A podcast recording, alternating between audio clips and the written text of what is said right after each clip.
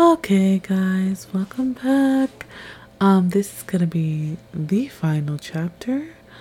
I'd like to thank you guys for joining me this whole time, and I hope that you guys enjoy this long awaited time. Chapter 6 He Came Here for Me. Ryan, wait! Your pace speeds up, white clouds taking the shape of your lips. I don't know why he's following me, but it doesn't feel right. He isn't stupid, so there has to be a reason he's doing this. Why are you running? He yelled. You wondered if you should stop your hike and confront him. Were you just being paranoid? No. You couldn't be. Why was he out here? You could fight him, but you remembered that you had already kicked him down earlier and he had just gotten right back up in no time flat. If he wanted to hurt you, there was no better place. No witnesses, no lights, no one would be around here for a while. You went with your gut and kept hiking. The best case scenario, he would get tired of following you. Leave me alone, Marcus. This is creepy. You turned your head temporarily, and he was not far behind. He didn't look worried or confused, only anger flooded his eyes. You shivered through the sweat that rolled down your back. That's not the face of a man who wants anything good. Your breath came out labored as you felt yourself beginning to slow. Listen, Ryan, just talk to me. The leaves shook off the branches. No, no.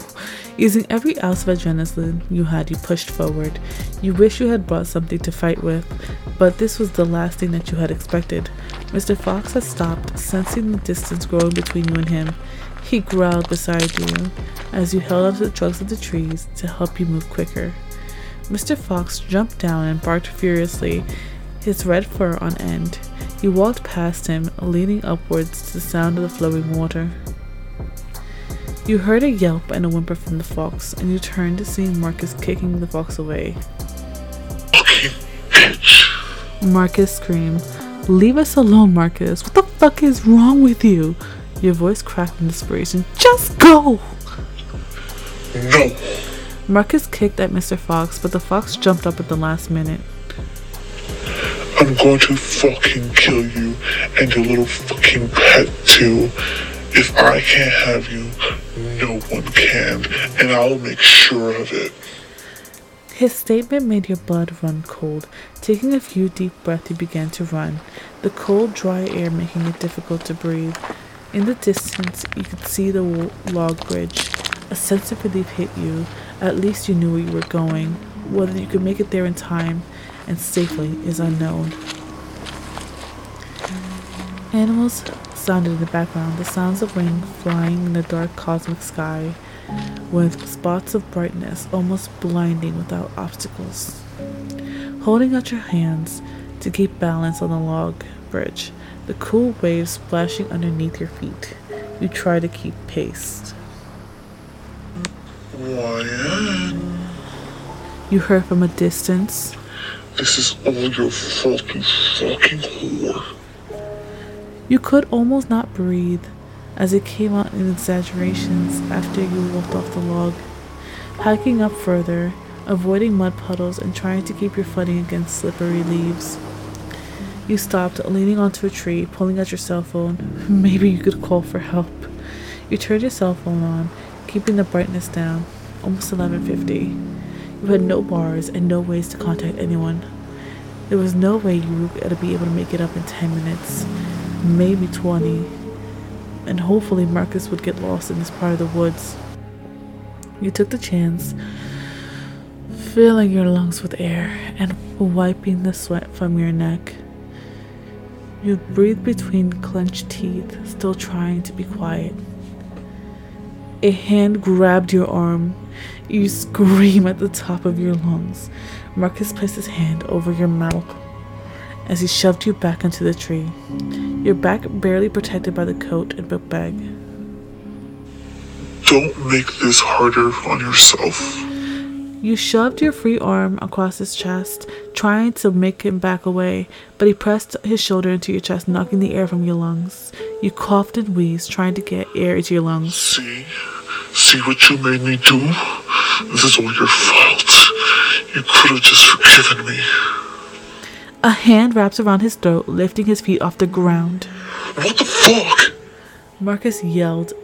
You fall to the floor, your chest burning with the need for air, your head turned up to see what that was.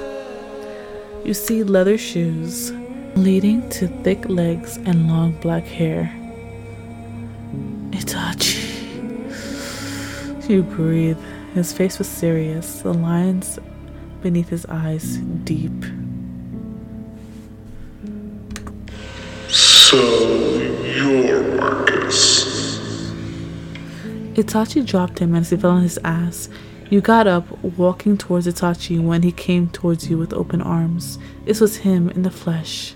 His form was bigger than all the times you had seen him before, still looking the same way he had in your dreams. Did you come here for me, Wan? Yes. You nodded, falling into his arms. He grabs you by the waist, pulling you into his the soft fabric of his red shirt against your face and his black trousers against your legs. Who are you? Ryan, get back here. Marcus yelled, tears falling down his face. Itachi pulled you in closer, and your eyes fell upon the ground beneath you.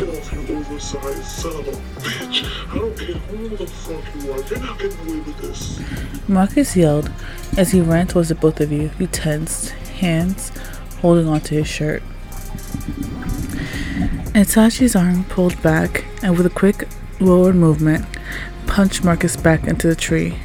Marcus groaned in pain, and you yelped in surprise. Let's go, you said to Marcus. Itachi's hand fell softly onto your head. You tried not to see Marcus groaning in pain.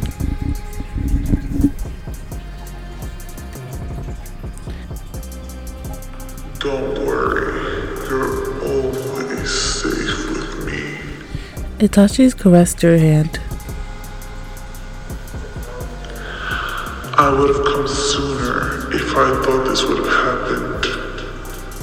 I'm so sorry. Mr. Fox came from behind Itachi, nuzzling onto your leg.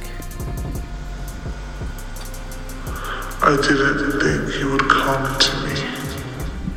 But I said I would, he rebutted. He smiled, his red eyes glowing like stars. Hold on to me tight.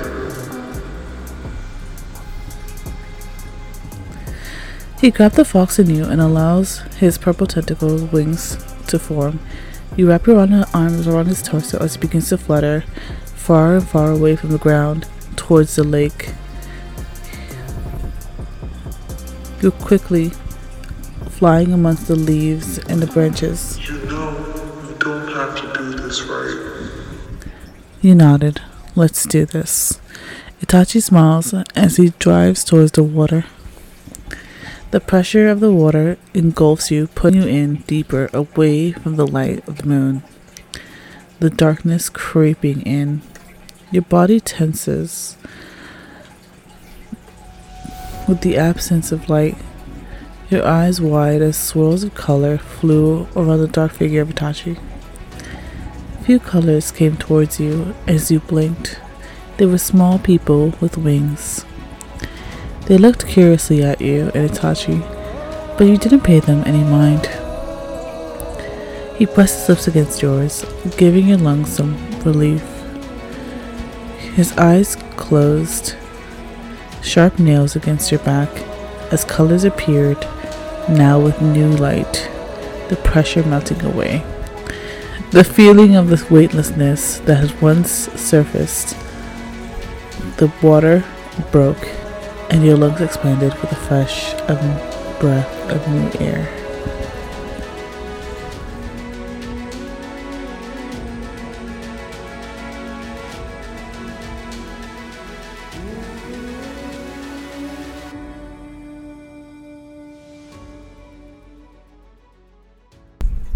Well, hope that you guys enjoyed it as much as I had fun creating this. Um, yeah, so this is it.